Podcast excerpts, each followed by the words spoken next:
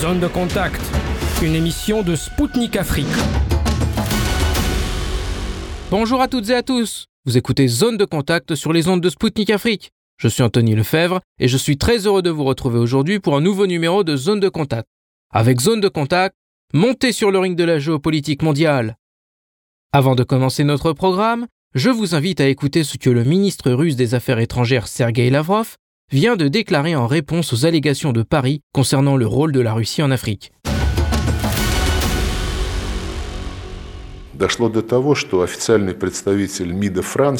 Il s'est avéré que le représentant officiel du ministère français des Affaires étrangères nous a accusés de poursuivre, je cite, une politique néocoloniale en Afrique. Cela signifie que Paris, qui, avec d'autres grandes puissances européennes, a commis de nombreux crimes sanglants sur le continent, et considère aujourd'hui ouvertement l'Afrique comme son arrière-cour, porte des accusations contre Moscou, qui a joué un rôle décisif de premier plan dans la libération du continent du colonialisme, dans la promotion de la formation de leurs États, en créant des bases économiques et une capacité de défense. C'est un cas clinique. Comme on dit, le rejet de sa faute sur autrui. Les commentaires sont inutiles.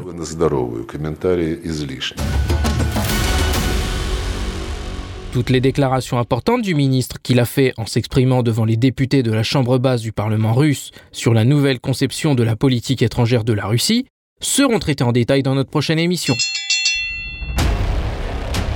Au programme aujourd'hui, des ballons ont violé l'espace aérien chinois plus de dix fois en 2022 selon Pékin, Berlusconi qui accuse Zelensky d'être coupable du conflit en Ukraine et la France qui proteste contre un film américain qui porte atteinte à l'image de ses soldats.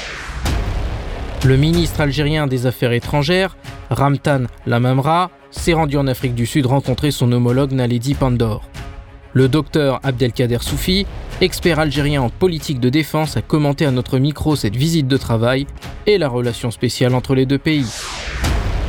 L'OTAN a déclaré que l'Ukraine utilisait plus de munitions que ce que les pays de l'Alliance produisent. Dans ces conditions, combien de temps Kiev pourra tenir? Vladimir Orlov, expert militaire, nous donnera ses analyses. Le journaliste américain Seymour Hersh a révélé que les USA sont bien impliqués dans l'explosion des gazoducs Nord Stream 1 et 2. L'eurodéputé français Thierry Mariani nous livrera ses décryptages de la situation. Restez à l'écoute, notre voyage informatif commence.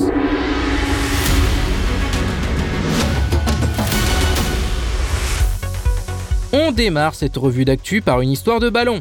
Ces derniers jours, une affaire de ballon espion survolant le territoire américain avait défrayé la chronique. Pékin vient de répliquer en annonçant qu'en 2022, les mêmes objets sous pavillon américain avaient violé son espace aérien plus d'une dizaine de fois. Le porte-parole de la diplomatie chinoise, Wang Wenbin, qui a fait ces révélations, a refusé de donner des précisions sur ces incidents. Malgré tout, il a assuré que ces incursions avaient été gérées de manière responsable et professionnelle. Il a invité les journalistes à se référer à la partie américaine pour avoir plus de détails. Pour rappel, les tensions entre la Chine et les États-Unis sont de plus en plus vives. En août dernier, la visite de Nancy Pelosi à Taïwan avait provoqué l'ire de Pékin, qui considère l'île comme une partie de son territoire. Début février, c'est l'histoire d'un ballon chinois présenté par le Pentagone comme un engin espion qui a de nouveau ravivé les tensions. Abattu par l'armée américaine, ce ballon a été présenté par Pékin comme un simple aérostat civil qui a dévié de sa trajectoire. La diplomatie chinoise avait fermement dénoncé cette destruction. Depuis cet incident, D'autres objets volants ont été aperçus dans le ciel du Canada et des États-Unis avant d'être détruits à leur tour. On poursuit en prenant la direction de l'Italie. L'ex-président du Conseil, Silvio Berlusconi, s'est fait remarquer en faisant une déclaration sur l'Ukraine. Selon l'homme politique italien, Volodymyr Zelensky est responsable du conflit en Ukraine et n'aurait pas dû attaquer les républiques autonomes du Donbass, sans quoi le conflit en cours n'aurait pas eu lieu. Il a poursuivi en déclarant que s'il était encore au pouvoir, il n'aurait pas été parlé à Zelensky. Concernant ces derniers propos, cela mérite réflexion.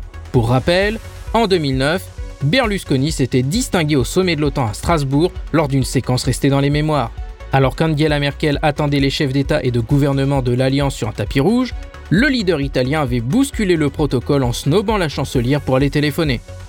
Oui, Berlusconi aurait été capable de cela face au président ukrainien, mais il faut rappeler que l'ex-président du Conseil cultive les ambiguïtés. Un mois après le début du conflit, il avait critiqué l'opération spéciale russe. Pourtant plus tard, il avait échangé des cadeaux avec Vladimir Poutine, dont il est un ami de longue date. Si Berlusconi condamne le conflit en Ukraine, il s'est prononcé en faveur d'un règlement diplomatique. Pour cela, il a pointé du doigt Joe Biden, à qui il a conseillé de mettre en place un plan Marshall de plusieurs milliards de dollars pour l'Ukraine en échange d'un cessez-le-feu. Silvio Berlusconi en est persuadé, seule une décision comme celle-ci pourrait convaincre Zelensky. Côté ukrainien, cette sortie de Berlusconi n'a pas été du goût du porte-parole du ministère des Affaires étrangères, Oleg Nikolenko. Selon lui, ces accusations ridicules de Berlusconi contre le président ukrainien sont une tentative d'embrasser les mains de Poutine. On termine en nous intéressant à la France. Le film Black Panther Wakanda Forever de Marvel n'a pas plu au ministre de la Défense français, Sébastien Lecornu. Il n'a pas aimé la représentation négative des militaires hexagonaux dans le film. En effet, selon l'intrigue, des mauvais mercenaires accusés d'avoir pillé des ressources dans le royaume imaginaire du Wakanda en Afrique sont jugés. Ce qui ne plaît pas à Paris, c'est qu'ils sont habillés comme les soldats français ayant participé à l'opération Barkhane. Chose étonnante, ce film sorti il y a 4 mois n'a attiré l'attention de Paris que maintenant. C'est suite à une série de publications du journaliste Jean Bexon que ce film est apparu dans les radars de la France. Le journaliste avait regretté son absence de médiatisation et affirmé qu'il s'agissait d'une attaque informationnelle grave qui décrédibilise la présence militaire française au Mali. Malgré cette colère de M. Le Cornu, la France ne réclame pas le retrait ni la censure du film. Et pour cause. Marvel, qui a produit ce film, est une entreprise américaine. On imagine facilement que la réaction aurait été tout autre si le producteur était russe.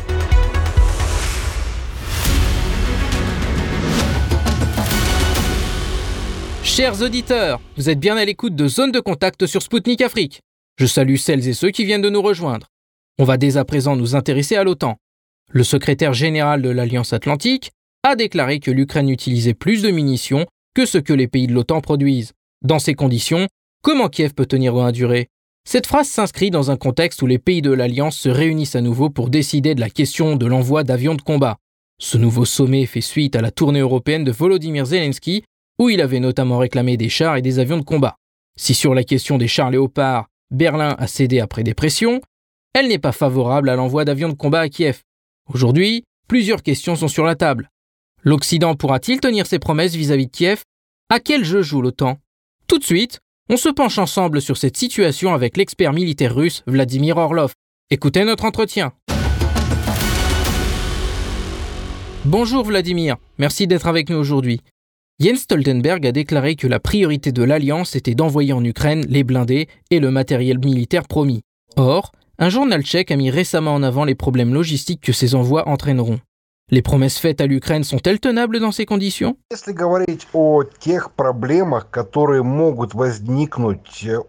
Nous pouvons parler des différents problèmes que l'Occident collectif et l'OTAN peuvent avoir avec les livraisons d'armes à l'Ukraine.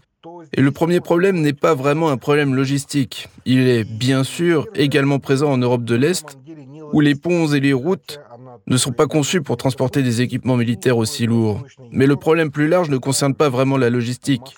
Le problème le plus important est lié aux objectifs des États-Unis dans ce conflit militaire. Les États-Unis ont des projets d'envergure. Nous pouvons ici nous appuyer sur les déclarations politiques faites par divers responsables américains notamment le président Joseph Biden lors de sa visite en Pologne en mars 2022. À mon avis, la tâche principale des États-Unis n'est pas la victoire militaire de l'Ukraine, mais l'exsanguination économique et militaro-politique de la Russie.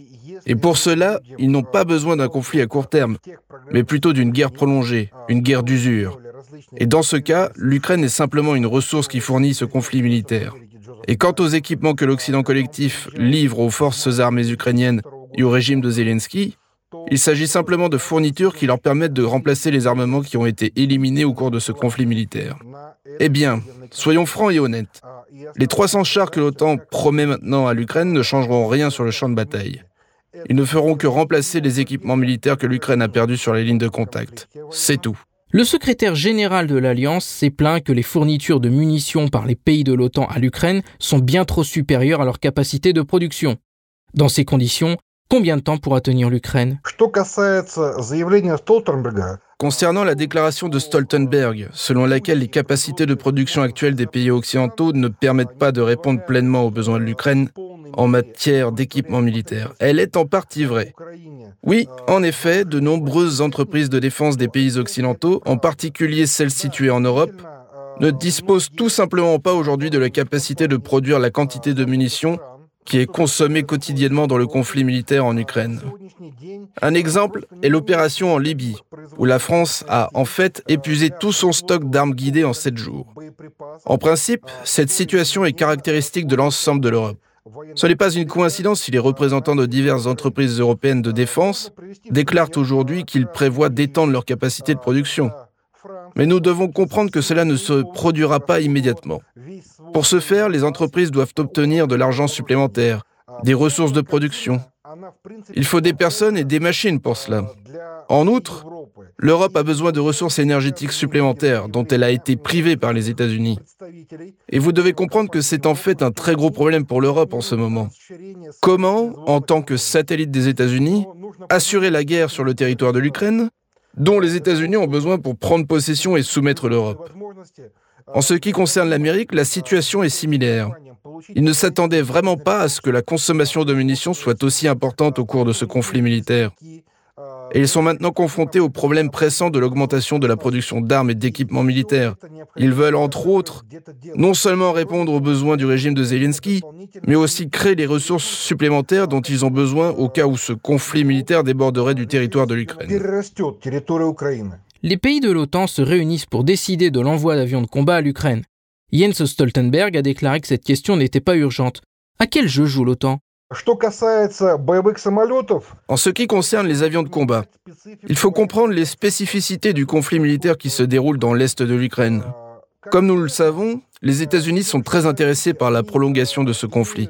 Non seulement ils doivent saigner à blanc la Russie et la vaincre économiquement, mais ils ont besoin, comme l'a déclaré Obama et confirmé ensuite Biden, de construire un nouvel ordre mondial basé sur la politique et les règles américaines.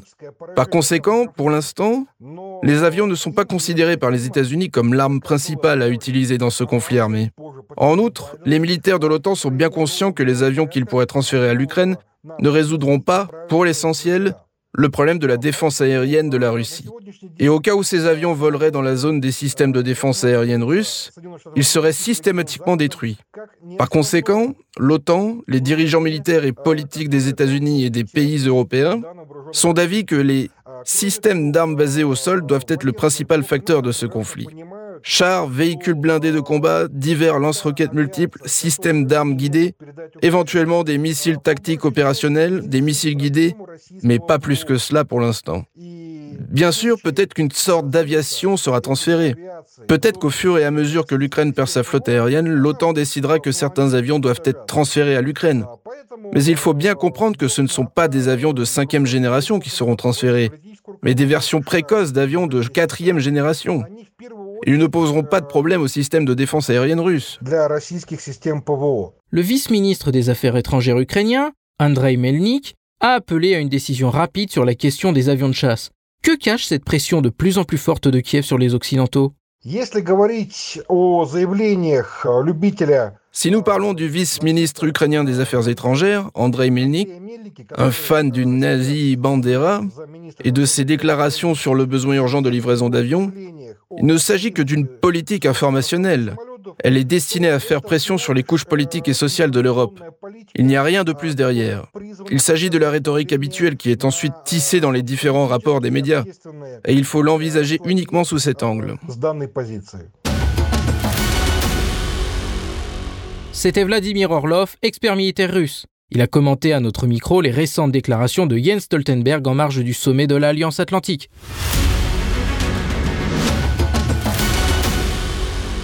Chers auditeurs, bienvenue sur Zone de Contact sur les ondes de Spoutnik Afrique. Je salue celles et ceux qui viennent de nous rejoindre. Prenons la direction de l'Afrique. Le 13 février, le ministre des Affaires étrangères algérien, Ramtam Lamamra, s'est déplacé en Afrique du Sud. Il a rencontré son homologue Naledi Pandor qui a salué des liens de fraternité et de solidarité. Pour rappel, durant l'apartheid, Alger avait soutenu l'ANC et avait même accueilli Nelson Mandela pour une formation militaire. Ce symbole fort se retrouve également dans le sport. L'Algérie a récemment accueilli le championnat d'Afrique des nations de football et l'un des stades hôtes de la compétition a été baptisé en hommage à Nelson Mandela. Toutefois, quels intérêts se cachent derrière cette visite? Quelles perspectives pour les relations entre Alger et Pretoria? Le docteur Abdelkader Soufi, expert algérien en politique de défense, a répondu à ces questions au micro de zone de contact.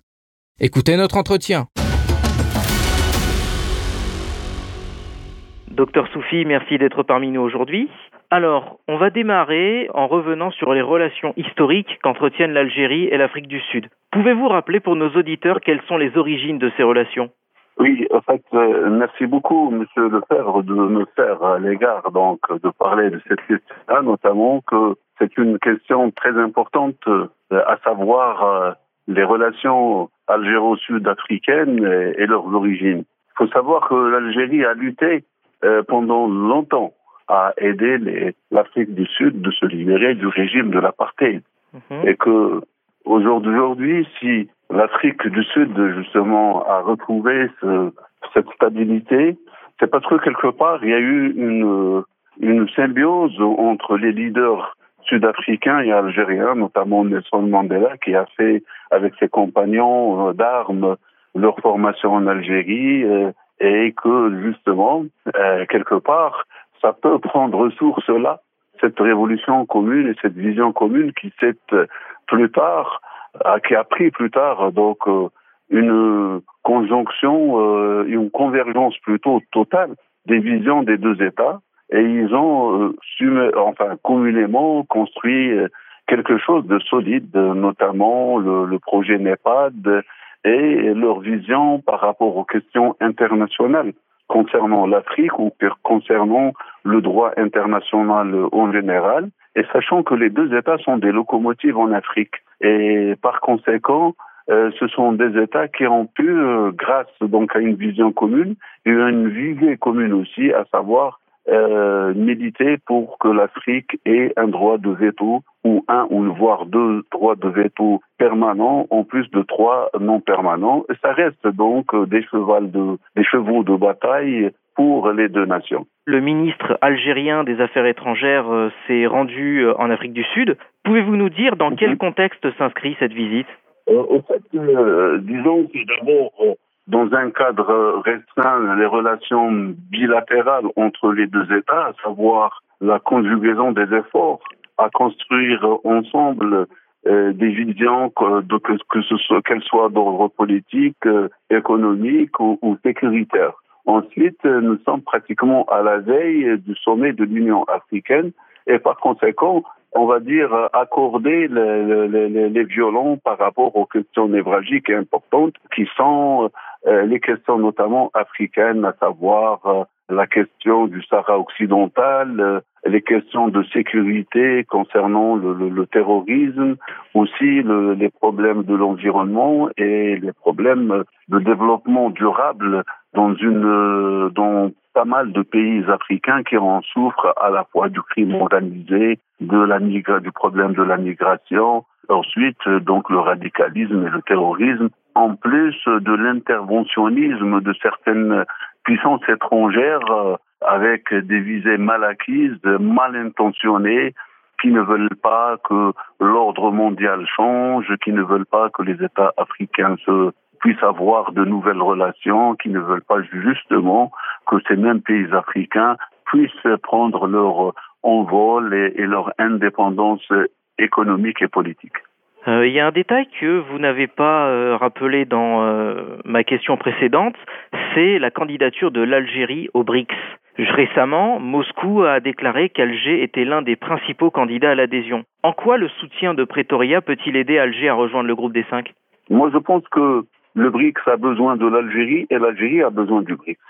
Et je vais vous, expliquer cela. D'abord, les cinq pays du BRICS, ce sont des partenaires stratégique et fiable de l'Algérie. L'Algérie entretient d'excellentes relations stratégiques avec la Russie, avec la Chine, avec l'Afrique du Sud, avec l'Inde, mais aussi avec le Brésil. Euh, le Brésil qui revient, on va dire, politiquement à, diviser, notamment avec l'arrivée de Lola, et, qui exprime un peu cette, cette vision euh, de non aligné, mais aussi de, euh, émergents. L'Afrique du Sud, je pense, au même titre que les déclarations de M. Lavrov, euh, l'invitation du président chinois de l'Algérie au sommet de l'année, euh, l'été passé le 13 et 14 juin, exprime un peu cette volonté de voir l'Algérie euh, émerger elle aussi puisqu'elle joue un rôle pivot dans la Méditerranée et pouvoir en tirer profit des avantages que d'appartenir aux BRICS. Il faut dire qu'appartenir aux BRICS répond à certaines normes que l'Algérie remplit totalement et de loin la même vision politique, la même vision économique, la défense des droits de l'homme, la, recherche d'un ordre mondial nouveau, plus équitable. En plus, je pense que l'Afrique du Sud peut être aussi un soutien important pour l'Algérie, puisque ils sont sur le même continent et peut plaider elle aussi en faveur de l'Algérie pour que l'Algérie adhère aux BRICS. En contrepartie, la position euh, géostratégique de l'Algérie et le rôle que peut jouer l'Algérie dans le bassin méditerranéen, puisqu'elle est pivot méditerranéen, elle est pivot africain et elle est pivot arabe. La capacité euh, humaine et naturelle que recèle l'Algérie, la position géostratégique joue en faveur de l'Algérie et donne euh, à l'Algérie cette, plutôt au BRICS, cette nouvelle position géostratégique que le BRICS ne possède pas. Et il est vrai que quand on voit le schéma, donc la, carte géographique mondiale, la, Russie qui est euh, le centre euro-asiatique, donc euh, l'acteur principal euh, qui, qui regarde vers l'Asie, qui vers l'Europe, euh, nous avons de l'autre côté la Chine qui domine pratiquement l'est le, l'est et le sud-est de l'Asie, euh, notamment une, un pivot, on va dire, de l'Asie-Pacifique, le Brésil qui, qui, est, qui a une position extraordinaire sur l'Atlantique et en plus de ses, de, de ses. Et on a euh, euh, vers le, le, le, pôle le sud, l'Afrique du Sud, elle aussi qui est un, euh, une position on va dire, par rapport au, au pivot mondial. Donc, ce sont les, les, les, points cardinaux. Ce qui manquait, c'est une position et un acteur au même titre que, que, que les cinq et qui, finalement, l'Algérie répond à ces normes. Donc, en définitive, même l'Algérie a besoin du BRICS pour mieux s'exprimer et donc donner de, de la voix, pour en profiter de, du marché du BRICS, en profiter de la position du BRICS, en profiter davantage de, son partenariat multilatéral, en plus du partenariat bilatéral avec les pays du BRICS. En contrepartie, je crois que euh, le BRICS lui-même a besoin de l'Algérie euh, au même titre que le BRICS a besoin de ses partenaires, euh, tout un chacun par rapport à sa position et par rapport à sa force. Je voudrais revenir sur les relations euh, diplomatiques et hum, pas que, même au-delà, entre Alger et Pretoria. Selon vous, quelles sont les perspectives des relations entre les deux pays à l'avenir?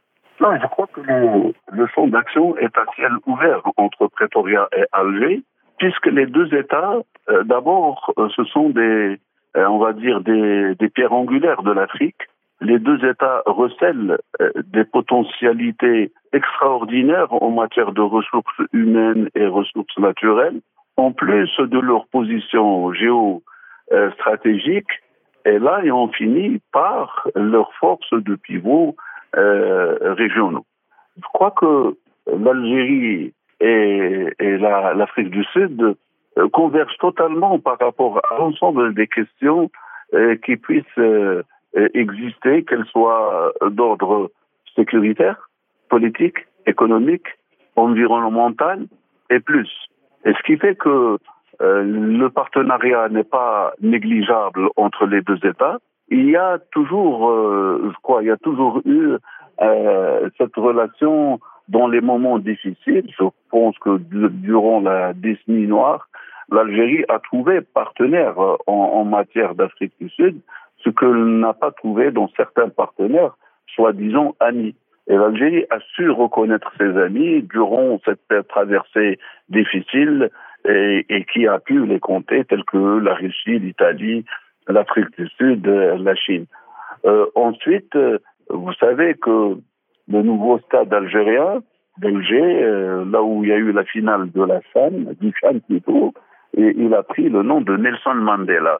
Euh, c'est toute la symbolique euh, de la euh, convergence totale, qu'elle soit d'ordre étatique ou, d'ordre populaire. Les perspectives restent larges du moment que les deux États aspirent à jouer un rôle important en Afrique, aspire à jouer un rôle important dans le nouvel ordre mondial et que le, le monde de demain appartient au blocus, au, j'allais dire, il appartient plus donc à des partenariats politico, j'allais dire, sécuritaires et économiques, plus qu'une action individuelle, euh, ce qui a été montré, je pense, durant cette période de transition depuis 90 à, ce jour, que nul État, quelle que soit sa force, ne peut compter que sur sa soi-même.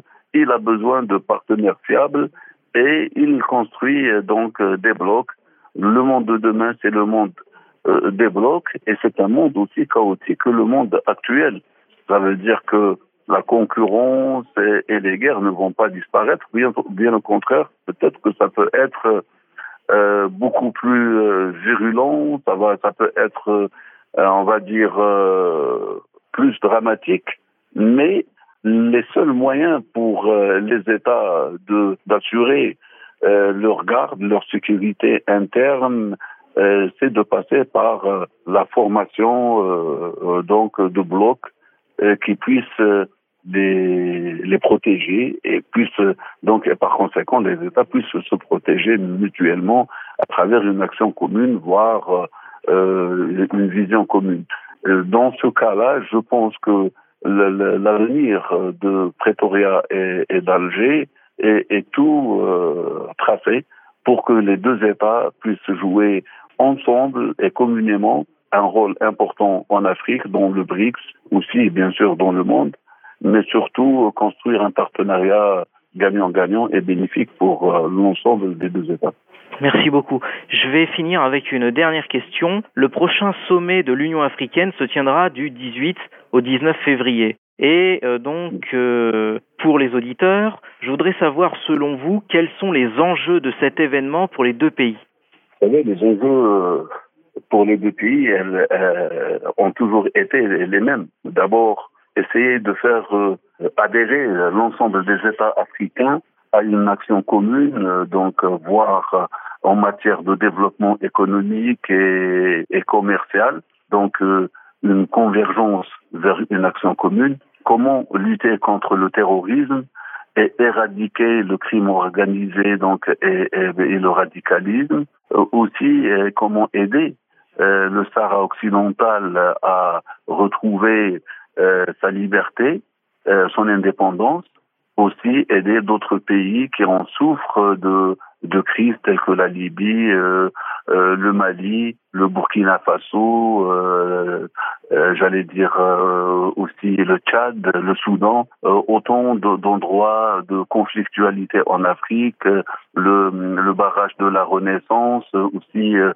le, Congo, autant de, de, de, régions et qui ont besoin d'aide, qui ont besoin de trouver une solution africaine à leur euh, à leurs problèmes, sachant que l'Afrique vient de trouver de nouveaux partenaires. Autrefois, le, le partenariat était unique et était obligatoire. Donc, euh, l'ensemble des pays africains ne pouvaient, j'allais dire, compter que sur leurs bourreaux, qui étaient les anciens colonisateurs, tels que la France, la Grande-Bretagne ou certains pays européens.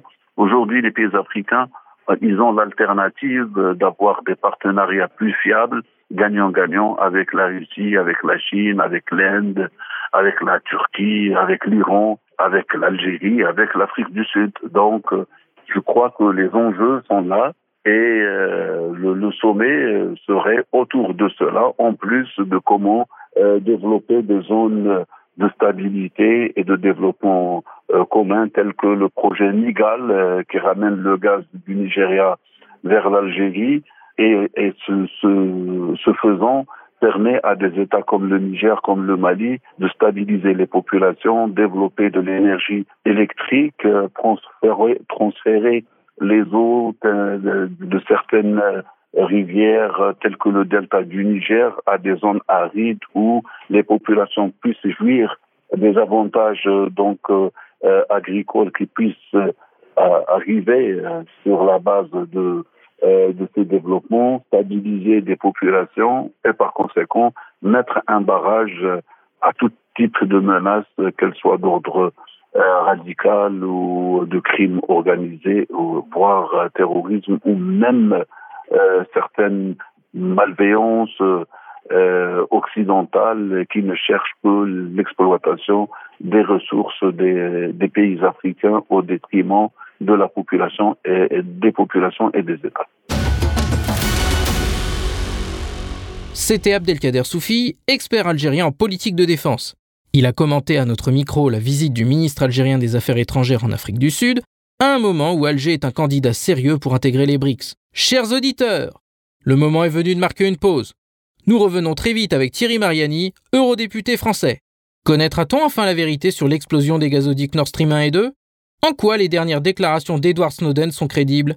Pour le savoir, restez à l'écoute. A tout de suite sur les ondes de Spoutnik Afrique.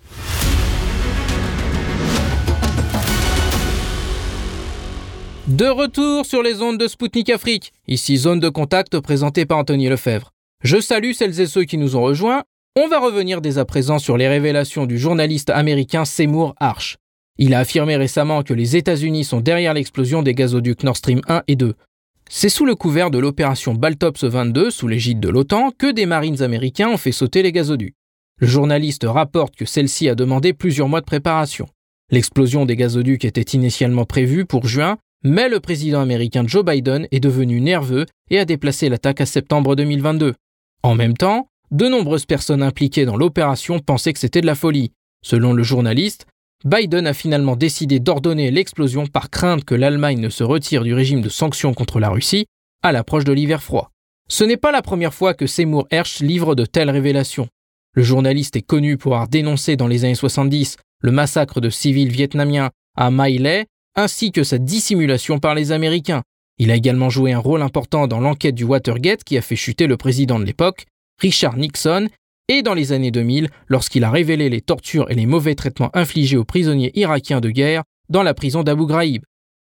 Pourtant, malgré ces faits d'armes qui attestent d'une forte expérience en la matière, la chef du service de presse du Conseil de sécurité nationale de la Maison Blanche a qualifié ces affirmations de mensonges complets et de fiction. Dans le même temps, le lanceur d'alerte Edward Snowden, réfugié en Russie et récemment naturalisé russe, a déclaré que Washington utilisait le scandale actuel des ballons espions pour faire diversion afin que les journalistes ne se concentrent pas sur l'implication des USA dans l'explosion des gazoducs Nord Stream 1 et 2. Pour rappel, une enquête a été ouverte par les autorités suédoises, allemandes et danoises après l'attentat. Toutefois, la Russie n'a pas été invitée à y participer et celle-ci relève du plus grand secret. À l'heure actuelle, elles n'ont pas pu retrouver les auteurs. Étrange coïncidence. Cette stratégie américaine soulève plusieurs interrogations. Pourquoi Washington persiste-t-il dans cette ligne face aux faits accomplis? La vérité sur les gazoducs Nord Stream 1 et 2 sera-t-elle enfin un jour dévoilée au public?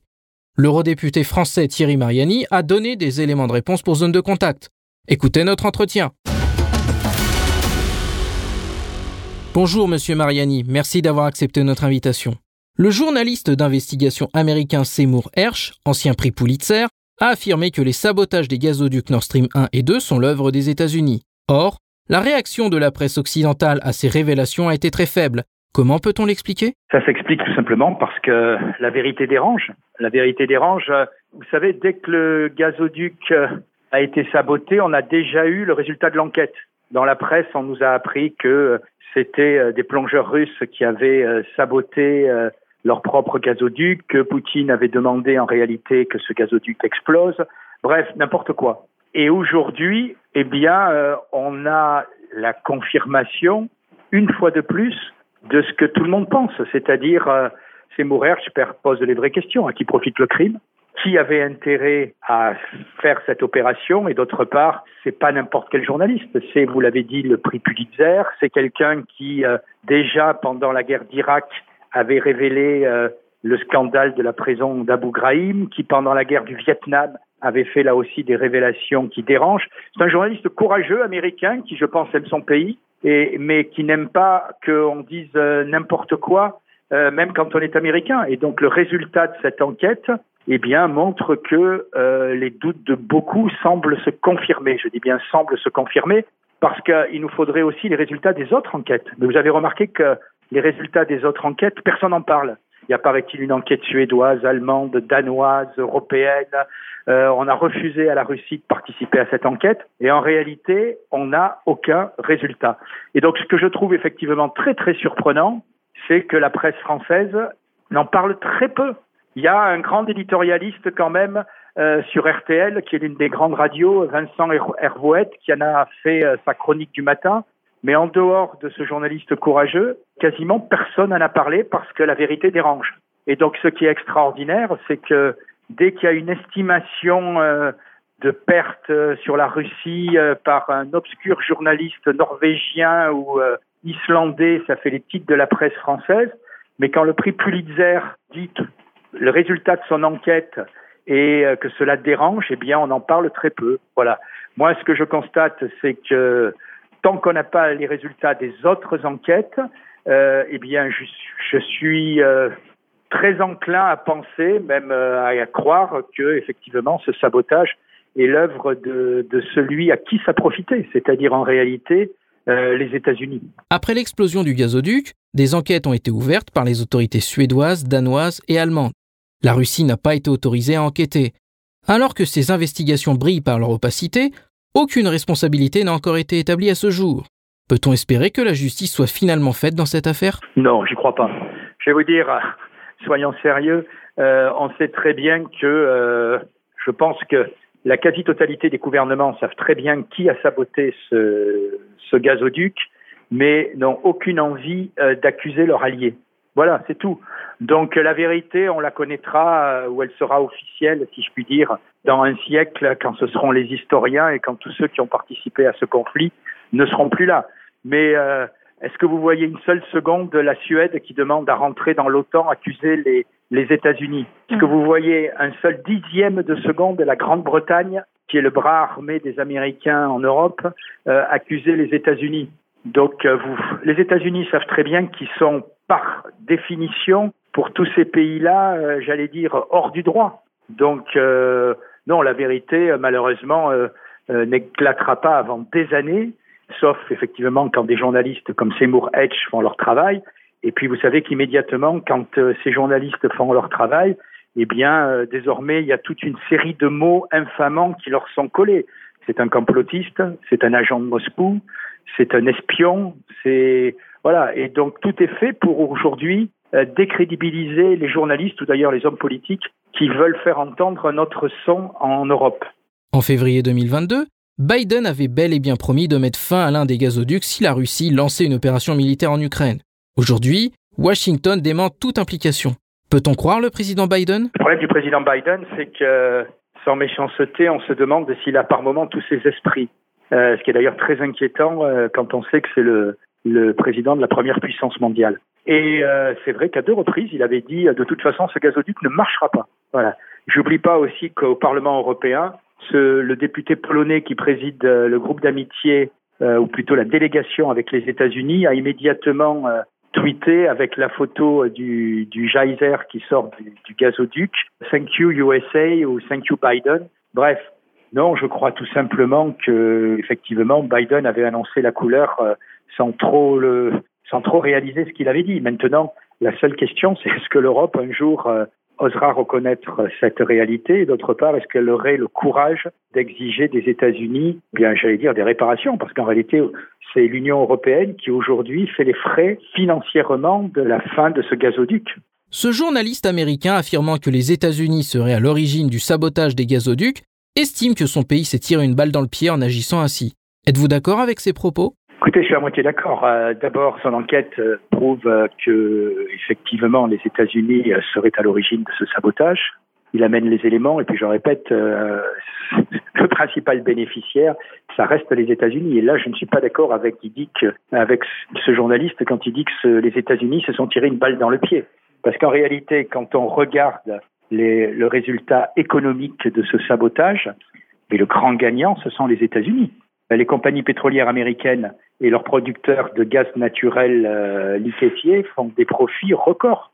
Je vous rappelle simplement que la situation est même encore plus profitable au groupe ExxonMobil et Chevron. Les deux compagnies pétrolières américaines ont vu leur profil plus que tripler et les exportations américaines de gaz naturel en Europe ont doublé durant les six premiers mois de l'année.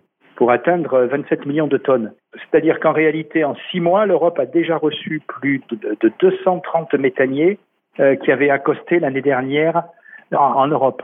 Donc le grand gagnant économique de, cette, euh, de ce sabotage, ce sont les États-Unis, leurs compagnies euh, gazières et pétrolières.